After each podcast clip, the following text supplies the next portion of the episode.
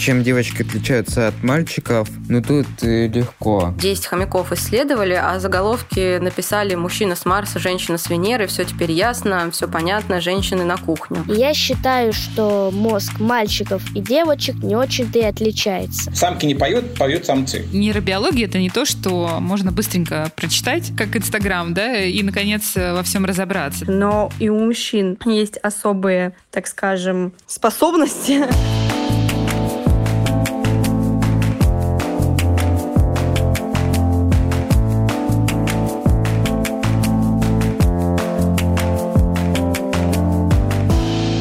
подруги! Привет, друзья! Вы слушаете подкаст «Она сказала, он сказал». Это подкаст, в котором мы налаживаем диалог между женщинами и мужчинами в этом странном, но чудесном мире меняющихся гендерных ролей. А еще иногда налаживаем диалог между женщинами и женщинами, и мужчинами и мужчинами. В общем, мы специалисты в этом деле. Диалог налаживаю я. Меня зовут Лола Тагаева. Мы специалистки, мы амбассадорки мира просто, Лола, с тобой. Мы мирим всех со всеми. Можем и навалять, если надо. Можем навалять, пора бы навалять, а то мы слишком мирные были все это время. Да, а, диалог налаживает Лола, а еще его налаживаю я. Меня зовут Даша Жук, и генеральный партнер налаживания диалога представительства Европейского Союза в России. Спасибо ему большое. Благодаря этому партнерству мы можем разговаривать с самыми классными разными экспертами и не только российскими. Друзья, пока мы не начали, хотим сделать маленькое объявление. Помимо подкаста мы сейчас активно вплотную занялись нашим инстаграм-блогом «Она онкаст». Ссылочку мы оставим в описании этого эпизода. И там стало довольно весело и интересно. Мы планируем выкладывать фрагменты интервью, которые не вошли в подкаст из-за ограниченного хронометража, но при этом очень классные занимательные, и жалко, что не пропадают даром. Мы будем делиться личным, а еще там можно будет задавать вопросы нам с Лолой или нашим экспертам и эксперткам. Мы очень хотим побольше общаться с вами и вместе налаживать диалог. Ну и не забывайте ставить ваши оценки и писать комменты в iTunes, на CastBox или там, где вы нас слушаете. Мы с Лолой радуемся каждому новому комментарию. Я проверяю iTunes и CastBox чуть ли не каждый день, и что-то давненько там ничего нового не было. Так что, если кто-то из вас нам ничего не писал, пожалуйста, напишите. Будем очень рады.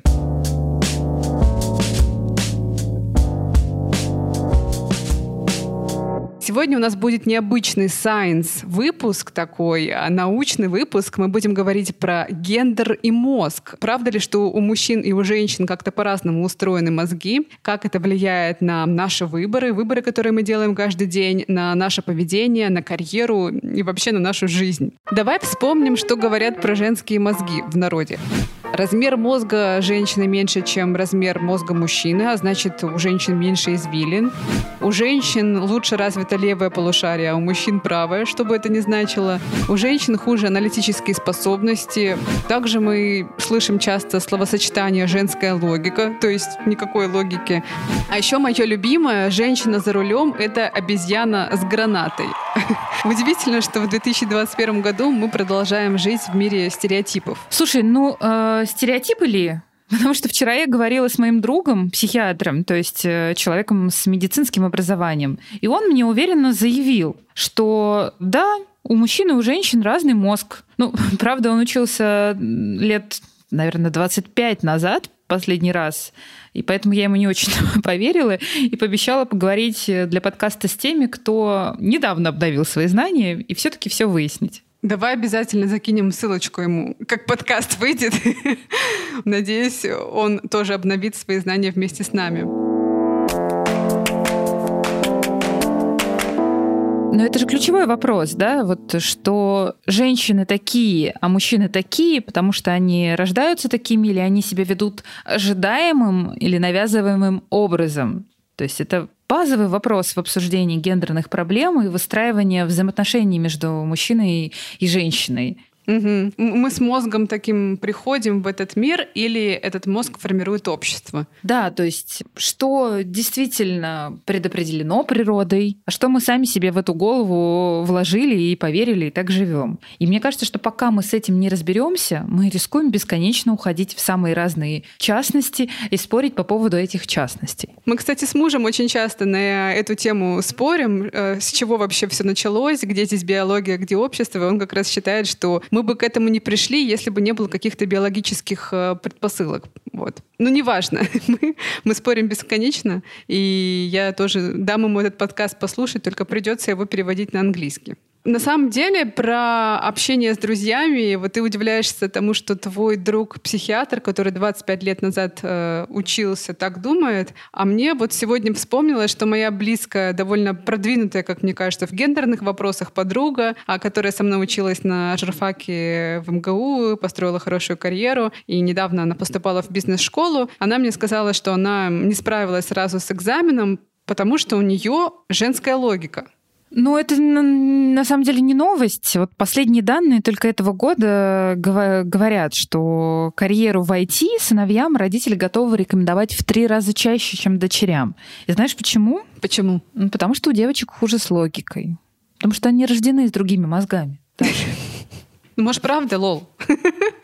Может, правда, есть у этого какая-то подоплека. Серьезно, на самом деле, я не шутка шучу, мне тоже хотелось бы в этой теме разобраться, потому что, честно говоря, я сама долгое время думала, что у женщин и мужчин в каком-то смысле по-разному устроены мозги. А у меня, например, периодически случаются а, такие провалы, когда я куда-нибудь приезжаю на новое место, и если у меня не работает а, карта, я теряюсь просто. Я не могу сразу найти а, гостиницу, в которую мы заселились, и в которую я уже три раза ходила пешком, и э, я раньше это все время списывала на то, что, ну, видимо, поскольку я женщина, есть у этого определенные эволюционные причины, потому что в то время, когда мужчины бегали за мамонтом и запоминали хорошо пространство вокруг них, женщины в это время собирали ягодки и болтали у костра, думала я. Ну, это такая мизогинная постановка вопроса.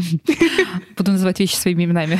Внутренняя да. мизогиния. Казалось логичной да. довольно долгое время, ну, потому что, знаешь, такие авторитеты про это говорили. Трудно было не поверить даже. Из тех источников, самых первых, э, до которых можно добраться, это Аристотель, да, он заявил о том, что роль женщин в обществе — это рожать детей. Все.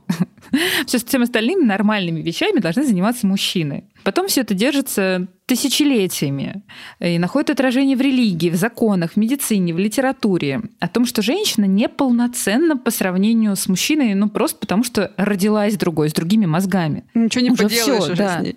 Поэтому вот пусть сидит на кухне и не высовывается. В 19 и 20 веке, когда вот появился этот тренд на освобождение, да, на равенство, на демократию, мы помним, что там в 19 веке освободили рабов, потом начали обсуждать, конечно, права человека, начали появляться разные конституции, демократические республики позже появились. Тогда же появился фокус на, не на неполноценности женщины, а на что-то более комплементарное такое, да, то есть, ну, женщина просто другая. И ее естественная роль это воспитательница, то есть уже не просто на кухне сидеть и детей рожать, компаньонка мужчины. Но суть на самом деле неизменна, что существуют некие основополагающие различия между мозгом мужчин и женщин.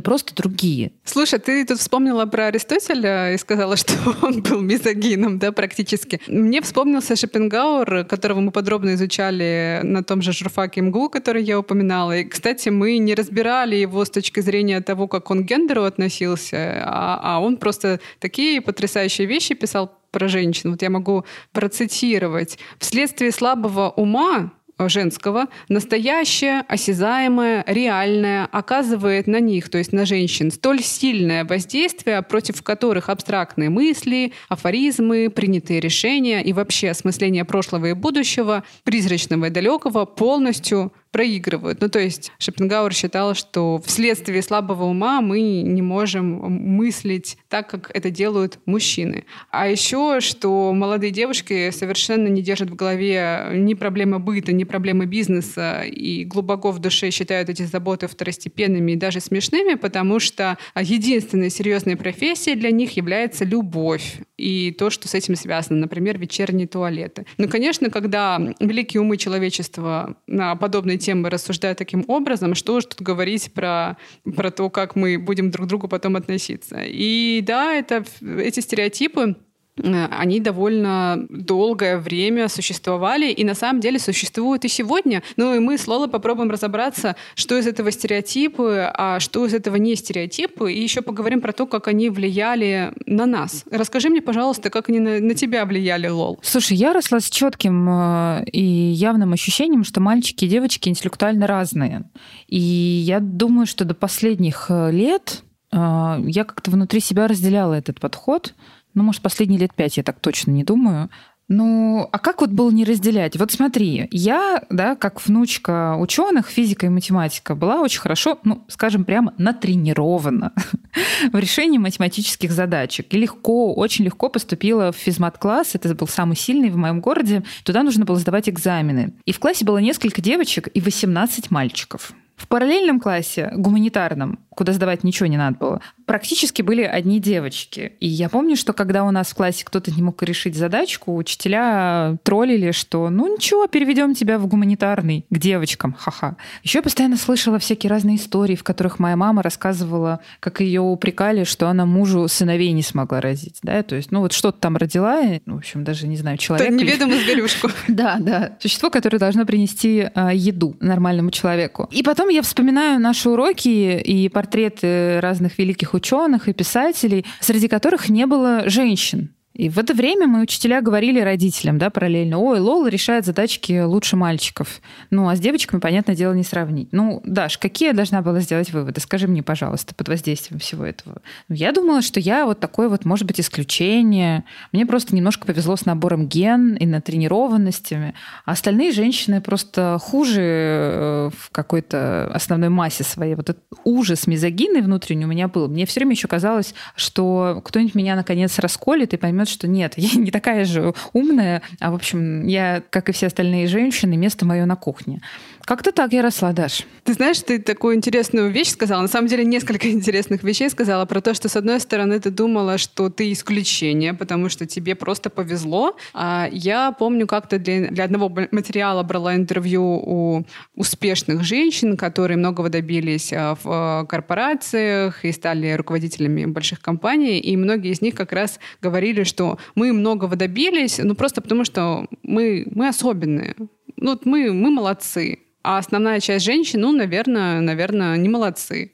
То есть очень многие женщины, которые а, действительно достигли каких-то высот, они считают, что у них были определенные привилегии, им просто повезло. Поэтому мне кажется, что ты здесь не, не одна такая. Многие женщины этим страдают. Ну, как раз в силу стереотипов, в которых мы живем. А еще интересную штуку ты сказала про портреты великих ученых и писателей с длинной бородой, да, которые висели в кабинетах и висят. Я, кстати, редко очень задумывалась, э, когда была девочкой маленькой, почему это так, почему так мало э, великих э, поэтесс, великих э, писательниц и э, ученых. Мне очень интересно, задумываются ли об этом современные дети и что они вообще в принципе думают э, про гендерные проблемы, про различия между девочками и мальчиками и между мальчиковыми и девочковыми мозгами. Поэтому мы с Лолой решили задать этот вопрос самим детям. И в этом выпуске вы услышите голоса наших племянников, детей наших друзей, а еще дочки Лолы Евы. Ну что, давай первого послушаем. Ребенок, на выход. Лёша, давай нам войс ребенка.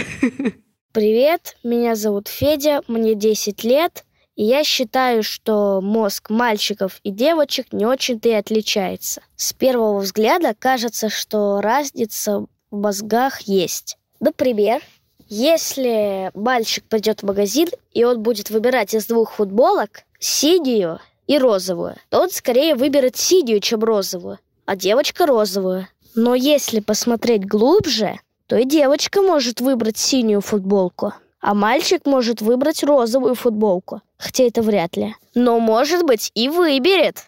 И из этого мы можем сделать вывод, что все зависит от решения человека, неважно, он мальчик или девочка.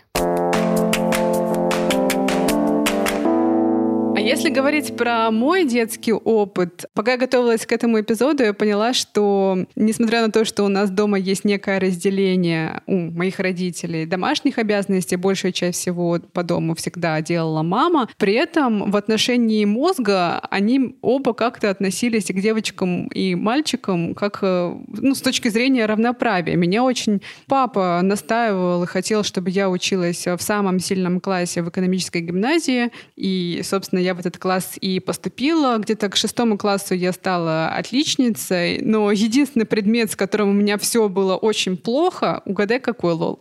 Что Понятия не имею. Ну-ка. Я думала, ты сейчас скажешь математика.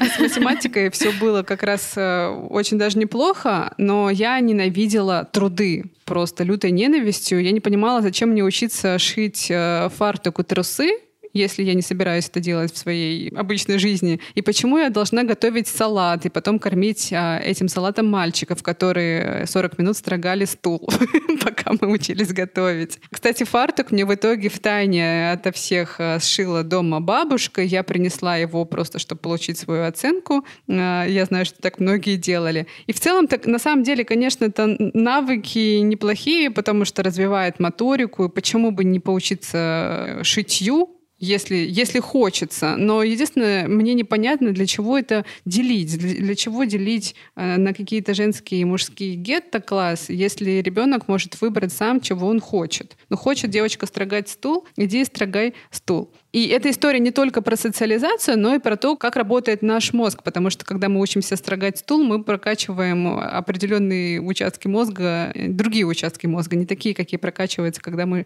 мы шьем. Слушай, ну человеку неподготовленному на самом деле очень трудно разобраться, опираясь на научные источники, как сильно на тебя повлияло то, что ты не тренировала какую-то часть мозга, которая отвечает за забивание гвоздей, а не вышивание ну, вообще нейробиология это не то, что можно быстренько прочитать, как Инстаграм, да, и, наконец, во всем разобраться, да. Нормальным людям это, ну, правда, тяжело. И даже звать нам сейчас в подкаст нейробиолога, значит, нужно еще позвать еще кого-то, кто нам его ответы на популярный язык с научного переведет. Но нам повезло, и слава богу, у нас есть этот переводчик с научного языка на популярный. Это научный журналист. Мы сейчас немедленно позвоним ей. Это Настя Травкина, у которой в прошлом году вышла книга книга Homo mutabilis как наука о мозге помогла мне преодолеть стереотипы, поверить в себя и круто изменить жизнь. Спросим Настю про то, чем мозг мальчиков отличается от мозга девочек.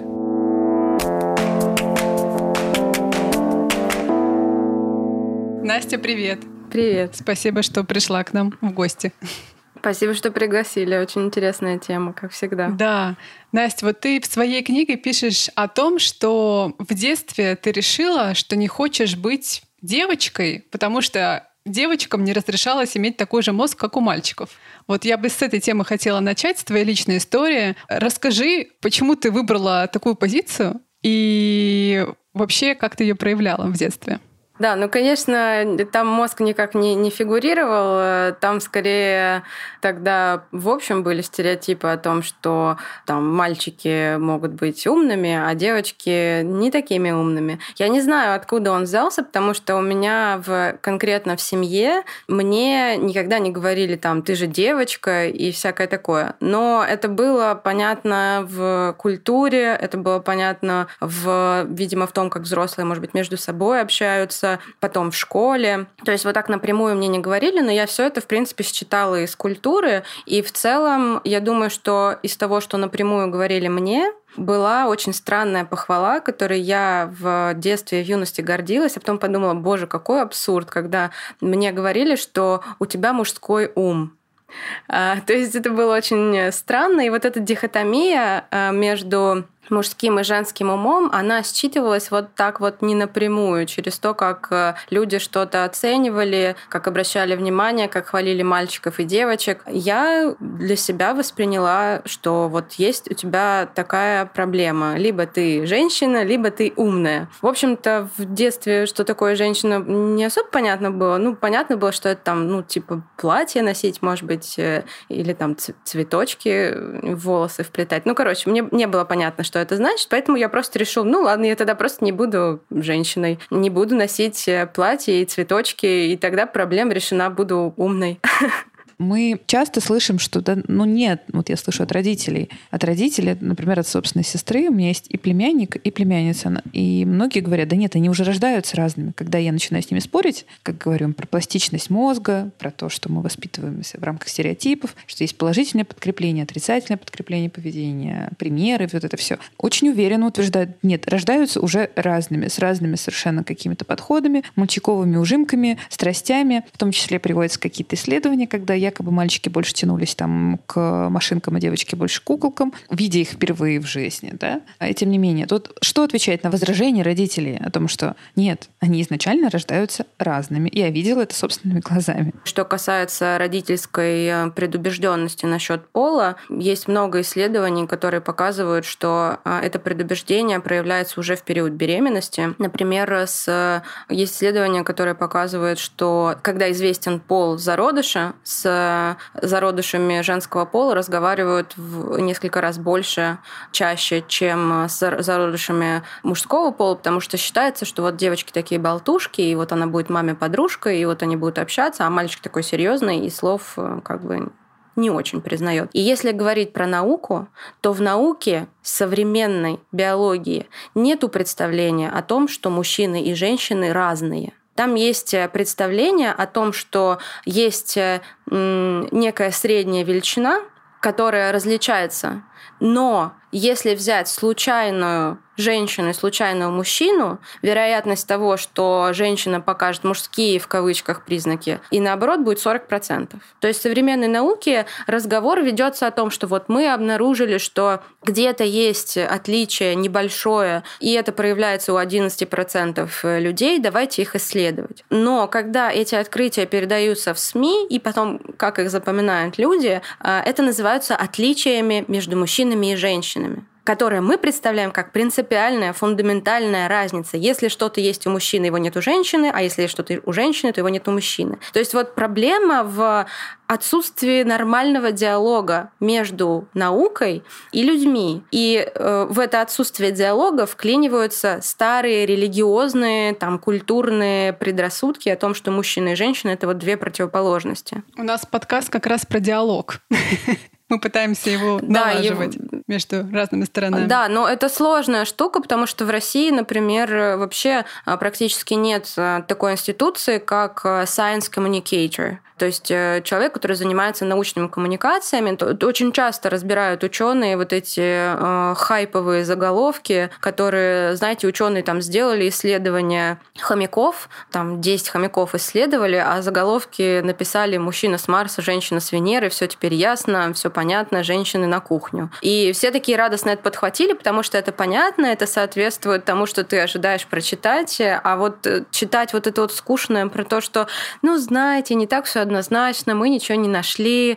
Э, это скучно. Возвращаясь э, к твоей личной истории, вот мы поговорили о том, что в школе ты еще выбрала для себя роль не девочки, да, ну или умной девочки, потому что тебе не нравилось те стереотипы, которые приписывали девчонкам. Как ты сама работала со своими собственными стереотипами? В книжке ты пишешь, что они у тебя тоже были. Ну, сначала я работала с этим сама, да, в своей собственной жизни, когда я пыталась найти э, подтверждение тому, этому стереотипу, да, что мужчины умнее женщин и, ну, там, общаться с самыми умными. Но постепенно стало понятно в моей личной жизни, что пол вообще не предиктор того, что человек будет умнее всех остальных. Вот, это как-то сняло напряжение, потому что когда ты понимаешь, что это какая-то выдуманная конкуренция, выдуманная борьба, все становится проще. А в плане чтения, например, э, ну, во-первых, э, я обратила внимание, что книги, которые я читаю, исследования, которые я изучаю, не очень часто сделаны женщинами. И недавно вот э, я у себя в блоге даже писала такую большую развернутую благодарность пяти ученым женщинам, которые мне как бы помогали писать книгу. Ну вот, например, такая потрясающая фигура, как американская нейробиологиня Марион Даймонд. Она очень крутая, она считается одной из основоположниц современной нейробиологии, и она, она уже умерла в возрасте там, около 90 лет, по-моему, в 17 году. Она, во-первых, э, открыла нейропластичность, то есть это именно та ученая, исследование которой открыло э, существование такого явления. Я часто думаю о ней, и она классный разрушитель стереотипов еще и про возраст, то есть не только про гендер, но и про эйджизм, потому что она преподавала студентам до глубокой старости, под 90 лет она перестала только преподавать, там лет 87 и при этом ее лекции, ее курс по биологии, выложенные, лекции, выложенные на YouTube, из аудитории сняты, они до сих пор одни из самых популярных на YouTube. И эм, еще они очень крутые шарфики.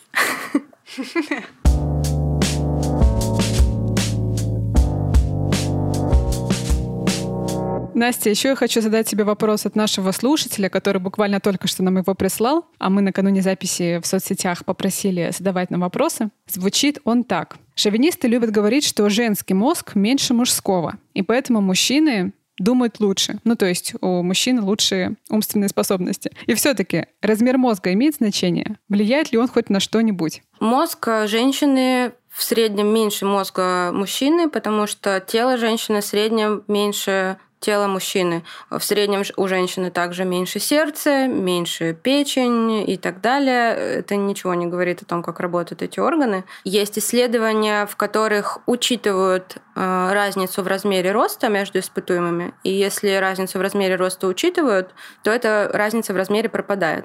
Но это не так важно, сколько э, понимание о том, имеет э, значение размер или нет.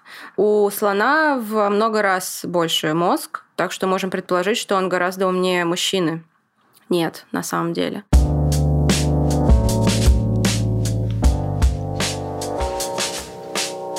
Привет, меня зовут Лёша, и я звукорежиссер этого подкаста. И у меня есть такой вопрос. Сейчас чаще принято рассуждать с позиции, что различий между мужским и женским мозгом скорее нет, нейропластичность, воспитание, окружение и все такое. И то, что если различия есть, то они, скорее всего, какие-то там незначительные, подразумевается как будто бы по умолчанию. А полемика и научные факты про то, что все-таки они в чем-то разные, даже обоснованные, могут давать пищу шовинистам и сексистам, мол, да мы давно это знали, и, наконец, даже ученые вот признали. И вот вопрос такой, может ли это в принципе как-то останавливать исследователей от того, чтобы меньше сейчас в принципе исследовать эту область, или бояться обнародовать какие-то данные, или при спорных моментах, например, корректировать их в пользу популярного мнения, боясь, что факты могут быть интерпретированы субъективно, а сами исследователи будут подвергаться каким-то нападкам. Да, я понимаю, это отличный вопрос. И действительно, э, долгое время в 80-х, например, годах э, в западной науке считалось достаточно дурным тоном изучать э, гендерные различия, но не потому, что, ну, с одной стороны, из-за того, что слишком много предрассудков, а с другой стороны, в целом это считалось какой-то очень простой областью, да, потому что, ну вот, мужчины и женщины разные, что тут исследовать? Давайте что-нибудь более серьезное делать. И с другой стороны, проблемы науки в том, что если есть какие-то исследования на живых существах, будь то люди или животные, там, мыши, они всегда делались в основном на мужских особях, в том числе в нейробиологии. Не потому, что это какие-то гендерные предрассудки, а потому что исследовать женских особей сложнее, потому что у маленьких животных э, гормональный цикл менструальный, он еще короче, чем э, у женщин. Там у крыс, по-моему, неделю или что-то такое. А этот э, цикл вносит некие новые данные, шум, потому что организм по-разному работает в разные дни цикла, и нужно учитывать это в своем исследовании. Учитывать это неудобно, когда речь идет об исследованиях на женщинах, особенно долгосрочных, их тоже отметали по принципу того, что слишком много шума в организме происходит, э, проще взять мужчину, а с другой стороны, во время эксперимента женщина может забеременеть. И это поставит под угрозу эксперимент, деньги на ветер и прочее. И сложилась такая ситуация, что э, мы в целом из-за этого даже в нейронауки, да, когда речь идет о мозге, мы мало знаем про женский мозг на самом деле, сам по себе. То есть, да, отличия изучать э, мы все гораздо, э, чем там кто кого превосходит. А вот просто собирать эти сложные данные о том, а влияет ли, например, на самом деле там, менопауза на мозг и как она влияет, неизвестно. Или, например, пострадовая депрессия. То есть известно, что она связана с э, гормональным резким скачком, но как это сказывается на мозге, там неизвестно. Известно, например, что нарушения эстрогена могут быть связаны с психозами. Но чтобы это как-то сильно исследовалось, такого не было. То есть, с одной стороны, люди вроде как все время искали разницу между мужчинами и женщинами, а с другой стороны, женщин исследовать как таковых не удосужились. Но что касается э, исследований гендерных различий, сейчас как раз больше интереса к этой теме именно из-за того, что поняли, что исследуя различия, мы не исследовали женщину, и теперь наоборот существуют э, такие рекомендации в научном сообществе э, включать женские модели в любые исследования, потому что различия могут быть в работе организма, и если мы о них не знаем, то мы потом не можем помогать э, женщинам. У тебя книга называется «Homo mutabilis. Как наука о мозге помогла мне преодолеть стереотипы, поверить в себя и круто изменить жизнь». Вот как наука о мозге а, в итоге помогла тебе изменить твою жизнь? Если а, суммировать, то самое главное это, конечно, принципы научного мышления когда мы учимся проверять то, что нам кажется очевидным, и вместо того, чтобы искать подтверждение этому, а, не бояться подвергать это сомнению рассматривать все доказательства и не бояться ставить эксперименты. Привет, меня зовут Алиса, мне 15 лет, и я хочу ответить на вопрос, чем отличается мужской и женский мозг. Если рассуждать в плане, в принципе, виде, видения мира и так далее, то я думаю, с учетом эволюции, оно у нас примерно одинаковое, и способности мозга у нас примерно одинаковые, потому что, я думаю, более 10 веков назад и так далее, эта разница была более заметна, чем сейчас. Сейчас только можно иногда замечать, что девушки, например, более внимательные, они намного стрессоустойчивее, это, в принципе, доказано, и у девушек лучше развиты навыки письма и устной речи, но и у мужчин есть особые, так скажем, способности. Они намного лучше запоминают информацию, и у них лучше развит навык ориентирования в пространстве. Вот. Но в принципе, чем девочки отличаются от мальчиков, если рассуждать на эту тему, я думаю, что девочки, в принципе, более аккуратные, более нежные, более хрупкие, но и более ответственные при этом. Они могут контролировать ситуацию лучше, чем парни, в то время как они, мальчики, я думаю, до определенного возраста, намного более раздолбай и не следят за ситуацией. Привет, меня зовут Игорь, мне 14 лет. Недавно я прочитал то, что мозг э, женщин острее реагирует на восприятие текста, и мозг э, девушек лучше воспринимает запахи и слухи. Но плюс есть и у мужского мозга. Мужской мозг лучше и точнее принимает воспоминания. Он может больше запоминать и легче. Чем девочки отличаются от мальчиков? Ну тут э, легко. Они отличаются, во-первых, гормонами, во-вторых, телосложением. У девушек оно более хрупкое, в то время как у мужчин э, телосложение э, сильнее. У них более развитые мышцы и притуплены нервные окончания. У них э, более высокий болевой порог.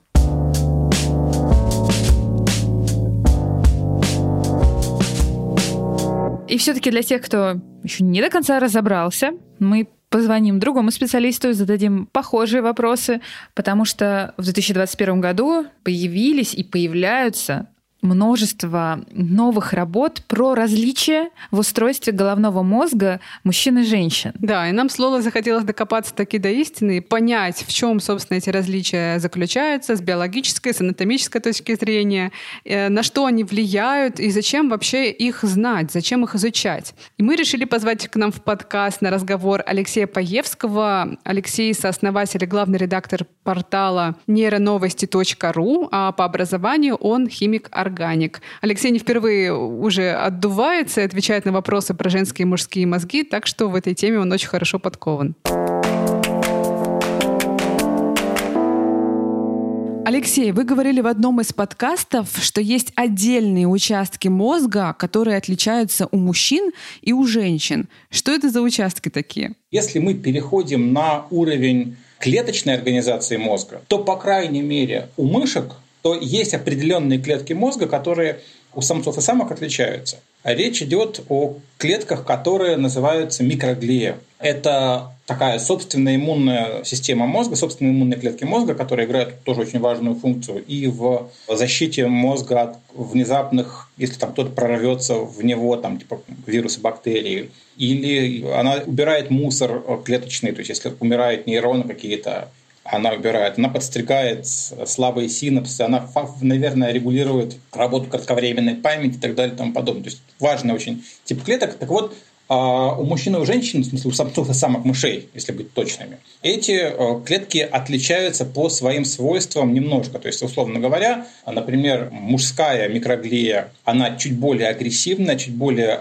быстро переходит в активную фазу и начинает пожирать агрессора женская, там, условно говоря, немножко подумает, слово подумает в кавычках. При этом мужская более охотно гибнет, запускает механизмы собственной программируемой клеточной смерти. Алексей, однажды вы сказали, не хочу, мол, навлечь гнев феминисток на себя, но разница в мозгах есть. В чем заключается эта разница и для чего все-таки нам нужно о ней знать? Как вам сказать? А для чего нам, в принципе, вообще что-то знать? Да? А, нужно а, это учитывать когда мы будем лечить патологии, связанные с работой клеток мозга. Вот это да, это понятно. То есть, ну, некоторые болезни, опять же, или там некоторые состояния у мужчин и у женщин, они разные. Да? Мы знаем, что разные заболевания, э, связанные с мозгом, они с разной частотой возникают у мужчин и у женщин. Мы знаем это и про болезнь Альцгеймера. Тут непонятно на самом деле, потому ли это, что есть какие-то отличия. Мы очень мало вообще понимаем про болезнь Альцгеймера, про ее патогенез или потому что в целом э, женщины живут дольше, а с каждым годом риск возникновения этой болезни э, возрастает. То есть это болезнь, связанная с возрастом, с нейродегенерацией. Есть отличия с болезнью Паркинсона. Есть отличия, мы знаем, что расстройства аутистического спектра, напротив, э, чаще случаются с мальчиками. Да? С этими болезнями нужно очень много разбираться. Важно знать это врачам, в первую очередь. Врачам и тем нейробиологам, которые изучают э, заболевания мозга. Это вот важно. Остальным интересно просто. Это очень интересно. А можно ли говорить о том, что различия в мозгах женщин и мужчин, вот различия в некоторых участках, определяют и разницу в нашем поведении? Какие-то вещи, которые связаны с такой штукой, как гипоталамус, какие-то ядра гипоталамуса у нас, возможно, отличаются, потому что гипоталамус отвечает, ну, регулирует половое поведение. Поэтому там какие-то ядра, они крошечные, совсем миллиметровые, могут и, наверное, должны различаться, потому что у мужчин и у женщин половое поведение немножко разное. Но это как бы... Вот эта фраза бы точно вызвала гнев таких ярых радикальных феминисток, и они бы заявили, что нет, сексуальное поведение вообще никак не зависит от пола. Вы что про это думаете? Чисто физиологически, как бы э, у нас и у вас по разным органам работает в процессе этого поведения, да? И, условно говоря, вряд ли, у, у, то есть, ну, например, точно у мужчин, ну, опять же, про мужчин не скажу, вот про, про мышек, да, мы снова на мышках, да? У мышек есть определенная область, да, которая а, отвечает за, прошу прощения, иннервацию пениса. Да? Вот эта часть э, у самок, она практически крошечная или редуцированная, да, а у самцов она чуть поболее будет. Да? У нас, э, если мы говорим про животных, да, подчеркиваю, про животных, да, э, есть три достоверно известных, ну, как минимум три достоверно известных, сильно различающихся области в мозга. Ну, подчеркиваю, сильно это про животных мы говорим. Например, есть такая вещь, которая называется зона вокального контроля певчих птиц канареек, да, поют кеннеры, самцы. И вот у них зона вокального контроля больше в 6 раз, чем у, у женщин. Ну, ну, у самок, в смысле, у женщин, у самок в данном случае. Понятно? Потому что самки не поют, поют самцы. Им нужны специальные нейроны, которые отвечают именно за песню, а не за чириканье. Вот есть то самое спинномозговое ядро бульбокавернозного тела вот, у грызунов. То есть то самое ядро, которое управляет подъемом пениса. Да? Ужас, какое сложное название. Действительно да, сложно запомнить. А, у грызунов оно в десятки раз больше, чем у самцов, чем у самок. У самок оно тоже есть, но вот редуцировано, да. И есть такая вещь, которая называется а, у крыс сексуально диморфное ядро гипоталамуса. Я уже говорил, гипоталамус регулирует э, сексуальное поведение, в том числе вот э, все эти физиологические реакции с органами спаривания. Так вот, у крыс сексуально диморфное ядро, а у самцов в пять раз больше – а как мы можем соотнести человеческий мозг и мозг мышей? Может быть, я тут прозвучу как полный профан и дилетант, но мне кажется, что у многих слушателей такой вопрос может возникнуть. Где тут мыши и где люди? Вопрос абсолютно правильный. А, безусловно, а, каждый нейробиолог в душе своей, глубине души своей мечтает, чтобы ему дали подопытные живых людей и позволили ему делать с ними все, что угодно. А потому что, конечно, интересно было бы узнать, как работают нейроны живых людей. Но этого мы знать пока что не можем, и этика нам запрещает. Потому что мы можем взять мышку, мы можем э, ее геномодифицировать, сделать так, чтобы, например, у мышки нейроны, которые включают, ну, которые работают активные, они светились, да? Это мы можем сделать, и мы можем за ними наблюдать. То есть делать мышке дырку в черепе, ставить туда микроскоп, фиксировать мышку на, на беговой дорожке, например, или на шарике, и смотреть, как мышка бегает, там пытается спариться с другой мышкой, смотреть, что у нее там светится в этот момент в мозге. Это хорошо, конечно, классно, но с людьми такое не проходит. Понятно, что мы, мы отдаем себе отчет, что а, если у мышки а, поведение чисто инстинктивное, и там, там, сексуальное поведение мышек, оно опосредованно, ну, наверное, исключительно гипоталамусом, то у человека на это, наверное, накладывается огромное количество э, личного опыта и работы э, того, что называется неокортекса, передней э, коры полушарий, передней части мозга, то есть принятие решений, всякий культурный контекст, визуальные какие-то вещи. То есть там у каждого все это по-разному работает. Я не, не берусь описать все, что работает у нас во время а, сексуального поведения, да, во время всего того, что происходит. И я точно уверен, ну, это мое убеждение, что нельзя четко это все биологизировать, то есть напрямую переносить, что а вот есть это самое сексуальное диморфное ядро гипоталамуса у крыс, значит, вот у людей точно так же, в смысле, у людей вот оно и работает. У нас оно тоже есть, вот это самое, оно есть третье интерстициальное ядро переднего гипоталамуса, но при этом помимо него у нас а, в это поведение включается еще огромное количество других участков мозга, которых в принципе нет у крыс. Есть такой миф, что женщины более эмоциональны, чем мужчины, хотя бы потому, что у нас каждый месяц случается ПМС. На ваш взгляд, что все-таки определяет эмоциональность э, мужчины и женщины? Наше гормональное устройство или общественные ожидания от нас? Ну, смотрите, безусловно, на а, работу лимбической системы, отвечающей за эмоции, да, в ее работу, в ее, не в ее структуру, а в ее функционирование, большой вклад вносит выброс тех или иных гормонов которым связаны тот самый предменструальный синдром и так далее. Безусловно, они влияют на работу этой лимбической системы. В этом смысле, наверное, в очень среднем, там можно это все как-то показать, что да, там мужчины в целом даже не менее эмоциональны, а просто более сдержаны.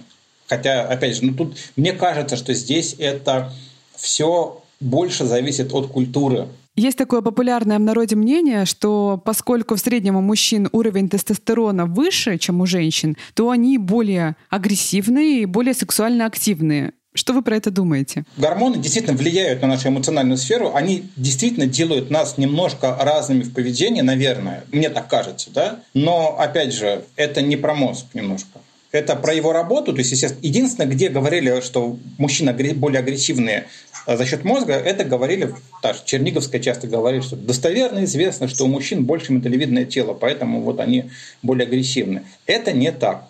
Последние работы, тщательные промеры и изучение всех работ говорит о том, что различия в размерах а, миндалевидного тела, или как модно сейчас говорить, не очень, ну, не очень правильно, не очень по-русски, амигдалы, да, часто говорят модные блогеры, это миф.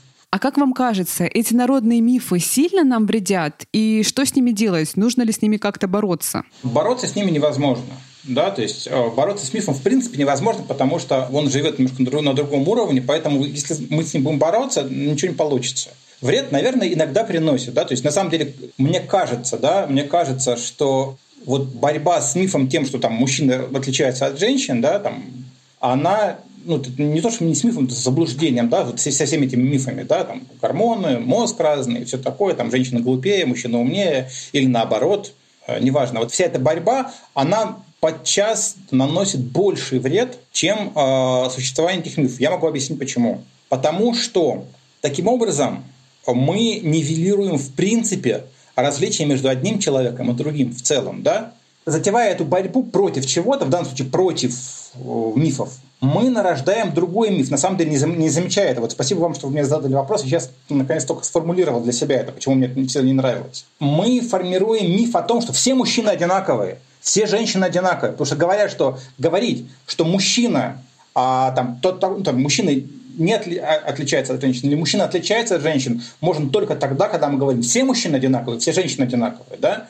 На самом деле, на самом деле, средний мужчина отличается от средней женщины, ну, не будем брать половые органы, да, и массу тела общую. Правильное положение будет таково. Мозг среднего мужчины отличается от мозга средней женщины гораздо меньше, чем мозг произвольного мужчины, мозга произвольного мужчины или мозга произвольной женщины и произвольной женщины. Разброс между женщинами гораздо больше, чем разброс между средним мужчиной и средней женщиной. Или с мужчинами та же самая история.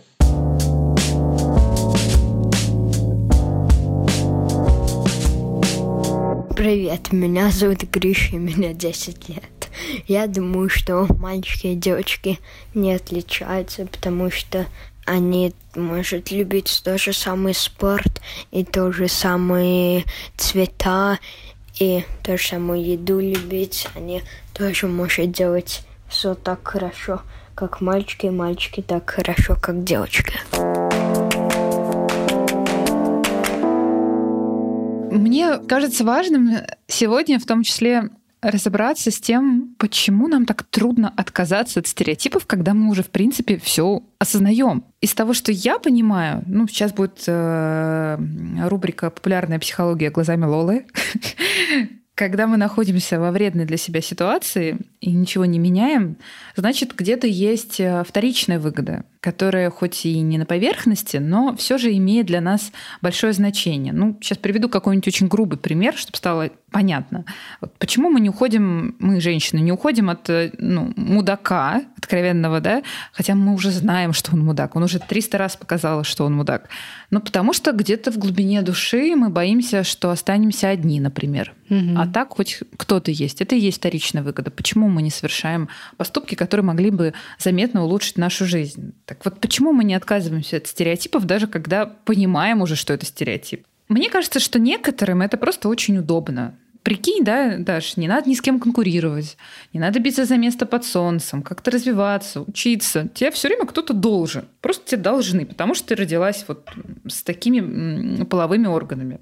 Но даже вот когда у тебя этого нет, вот такого вот условного принца, да, а работать э, приходится за двоих, женщине иногда, потому что разница в зарплатах 30% э, за одну и ту же работу в России у мужчин и женщин, из-за тех же самых стереотипов. Но все равно где-то в глубине души приятно думать, что вообще-то у меня есть такое право. Я просто еще не встретила того самого. Ой, я слышала самые разные истории, когда женщины, добившиеся большого, правда, большого карьерного, материального успеха, они бросали свои работы и начинали сидеть дома для того, чтобы, внимание, не подавлять мужскую природу своего мужа своим доминированием. Вот, дескать, только из-за того, что рядом такая сильная женщина, вот что вот из-за нее вот он и не смог ничего в этой жизни сделать.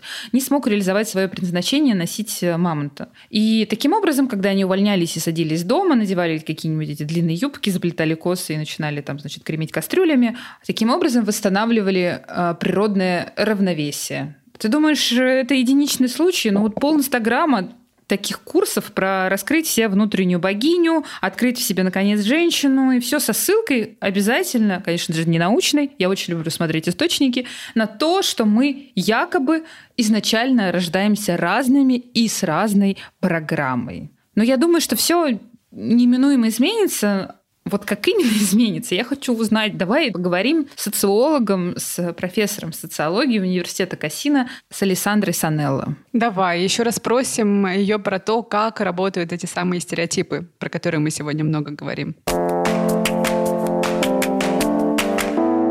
I want to start to define the stereotypes comes from the Greek stereo, solid. Давайте напомним, откуда вообще взялось слово «стереотип». Это производное от двух греческих слов «стереос» и «тайпос», что вместе означает четкое представление о ком-либо или о чьих-то идеях. Это слово также использовалось в печатной отрасли больше 300 лет, и, в общем-то, в нем не было ничего плохого. Поэтому мне важно напомнить исторический контекст. Стереотипы — это картинки, которые рисуют наш мозг, когда мы что-то видим. С помощью стереотипов мы масштабируем идеи о культурах, национальностях, гендере, ориентации, возрасте, возрасте. Стереотипы помогают нам оценить, как человек предположительно будет вести себя и как будут развиваться события. Например, я вижу человека с определенной внешностью и в определенной одежде, и мой мозг моментально относит его к определенному типу общества и подкидывает мне варианты того, как надо с ним себя вести или как его воспринимать. Исторически стереотипы были нужны нам как паттерны, чтобы понимать, как действовать. Но эта оценка часто бывает неверной, особенно когда человек отказывается учитывать изменившуюся меняющаяся реальность или новые вводные. Такой подход приводит к тому, что мы мажем всех одной краской, как бы отрицая, что все разные. Конечно, стереотипы могут быть положительными и отрицательными. Ну вот как про итальянцев думают, что они все дружелюбные и едят пиццу. Но такие обобщения только кажутся невинными. Они опасны тем, что могут использоваться для дискриминации. И в случае с гендерными вещами нам надо стараться замечать такое поведение и относиться относиться к людям явлениям не как к чему-то обобщенному, а каждый раз по-разному, в зависимости от ситуации.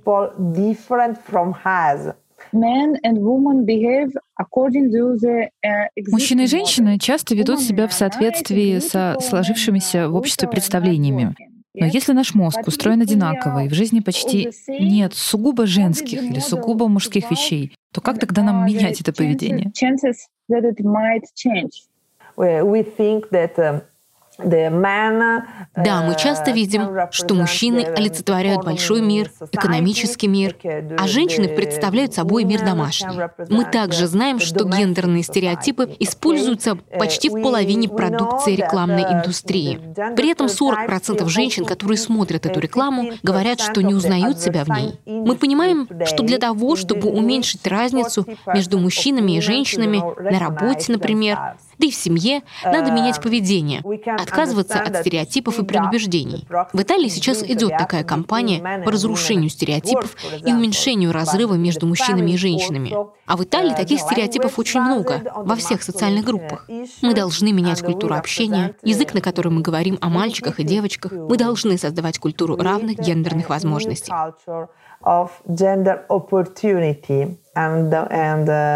delayed the gender gap. Александра, а есть какой-нибудь толк, э, какая-нибудь польза от гендерных стереотипов, на ваш взгляд? The stereotypes live because uh, it's a comfort area for the society.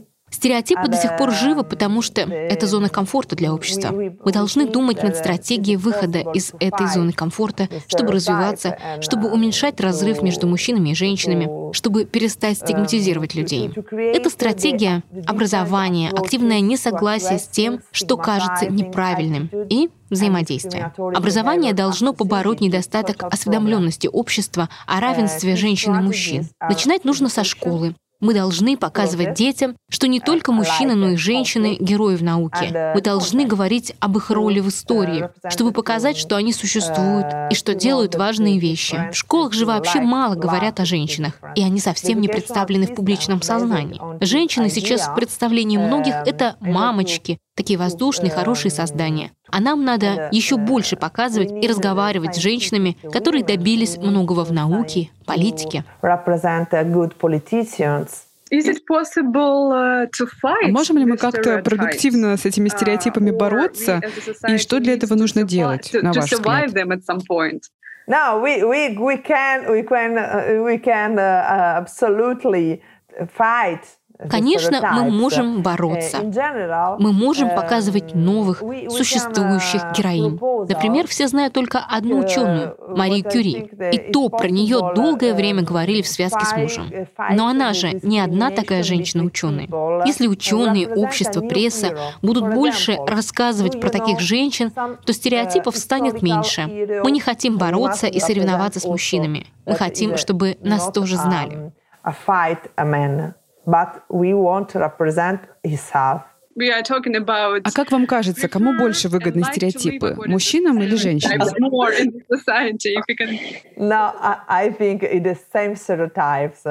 Я социолог, и мы знаем, что стереотипы создаются обществом. В Швеции, например, мужчины и женщины имеют одинаковую представленность в обществе, в семье, на работе. Если говорить о средиземноморских странах, то тут патриархальные нравы. Мужчина сильный добытчик, который работает. Женщины, конечно же, тоже могут работать, но иногда. И главная роль — семья. В результате такие взгляды приводят не только к гендерному перекосу, но и к дискриминации и мужчин, и женщин, которые выбиваются из этих ролей. Предубеждение — вот с чем мы должны бороться, начиная со школы. Отвечая на вопрос, кому выгоднее, наверное, в Италии стереотипы больше выгодны мужчинам. Вот он такой мачо, идет по улице, такой герой. Do you hear this a lot in Italy that like women or girls they shouldn't do this and this, they shouldn't have this work? А вы часто в Италии такое слышите, мол, это не женское дело, женщины в этой сфере не должны работать, именно со ссылкой на то, что у мужчин и женщин якобы разные мозги.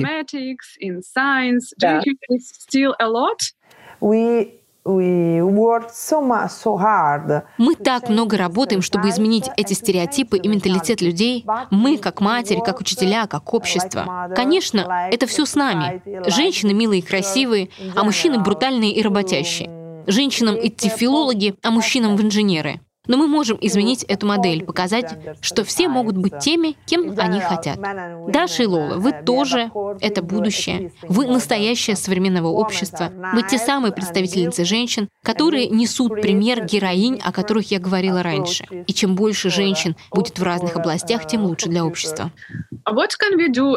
Александра, как вы думаете, а что мы как общество в Италии, в России или в других странах мира можем делать уже сегодня, чтобы ситуация изменилась? Specific uh, for me to represent a new idea to um, development a new approach Подумать о новом подходе к женщинам, в котором женщины — это самостоятельные сильные личности, которые признаются обществом не только как хранительницы очага, но и как акторы. Мы хотим видеть больше женщин во всех областях — в науке, в политике, финансах, в экономике. In the future, little girls а нынешние маленькие дети, они будут носителями гендерных стереотипов?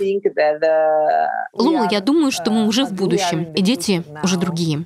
Глобализация уже привела к тому, что где-то уменьшилось насилие в отношении женщин, где-то стали об этом больше говорить. 21 век дал нам возможность хотя бы начать избавляться от гендерной несправедливости. В этом веке у женщин появилось больше экономических возможностей. И сейчас нам надо воспользоваться этими возможностями. Мы должны вести себя по-другому и действовать по-другому, чем в прошлом веке. Общество уже воспринимает женщин иначе. Гендерные роли уже изменились. Так используйте это.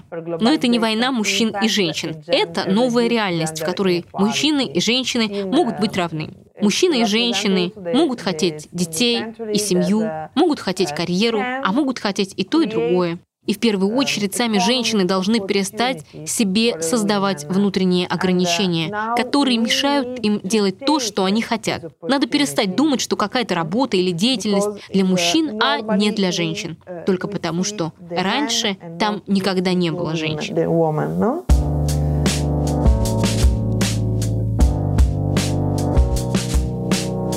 Привет, меня зовут Соня, мне 15 лет. Я думаю, что мальчики и девочки не отличаются, потому что мы все люди, у нас у всех одинаковые чувства. Мы все хотим быть веселыми и радостными, и гендер тут ни при чем. Я часто слышу, что только девочки хорошо себя ведут, и что только мальчики могут поднимать тяжелые вещи. И я считаю, что это неправда, потому что гендер не мешает девочкам быть сильными и мальчикам хорошо себя вести. Даже длина волос не отличает мальчиков и девочек. Ты знаешь, для меня большим откровением стал однажды один простой и, казалось бы, совершенно очевидный факт, но который меня совершенно поразил. Как-то я общалась а, с одним социологом по поводу женщин и лидерства, наших э, способностей интеллектуальных. И она мне сказала, что есть исследования, которые показывают, что действительно серьезных и классных результатов а, в карьере, а, в бизнесе чаще всего добиваются те женщины, у которых были сильные ролевые модели мам и бабушек. И я для самой себя поняла, что если у тебя лично не было какого-то вдохновляющего примера в близком кругу, ну вот именно в той сфере, в которой ты хочешь развиваться, если, например, мы говорим про тот же бизнес или IT, мы можем такие примеры находить в книгах, в статьях или сознательно искать таких женщин, знакомиться с ними, находить комьюнити, например. И если вам хочется пойти в IT, а вы считаете, что вы это не тянете, просто найдите комьюнити айтишников, познакомьтесь с девушками, которые строят карьеру в этой сфере, или почитайте интервью женщин, которые в этой области чего-то добились. Вот на, на меня эта простая мысль очень повлияла. Нам действительно важно видеть определенные сценарии, нам важно видеть а, то, что это возможно, а этому помогают как раз ролевые модели, про которые Александра очень много сегодня говорила. А еще на меня очень сильное впечатление произвел тот факт, что наш мозг Лола пластичен. Мы, мы про это тоже сегодня много говорили, да? И что мы можем с этим работать, и что мы можем прокачивать те области мозга, которые не, не докачали, например, в школе. Ну да, это самое главное, что если погрузить человека в новую среду, и про это говорят в том числе там, HR и IT-компании, с которыми я общалась, они тоже уже понимают, что если погрузить женщину в, в другую среду с другими установками и давать ей там зеленый свет, всячески поддерживать, проходит не такое большое количество времени, когда женщины, которые не видели себя лидером только потому, что они думали, что они женщины, да, они тоже становятся лидерами, и это все очень быстро меняется. И это круто. Я надеюсь, что поколение новых детей уже в более юном возрасте, а не в таком, как мы с тобой, будут осознавать, что у девочки мозги ничем не хуже мозгов мальчиков, и что они могут пойти хоть войти, хоть физику, хоть высшую математику, хоть бизнес. Ну а мы хотим напомнить и женщинам, и мужчинам, что они могут делать все, что хотят. И на тему этих безграничных возможностей девочек и мальчиков вне зависимости от пола и гендера, отлично высказалась моя дочка Ева. Можно? Привет-привет, меня зовут Ева, мне 4 лет. Чем отличаются мальчики от девочек? Девочки, э, у них отличаются писечки, а вот поведение у них одинаковое.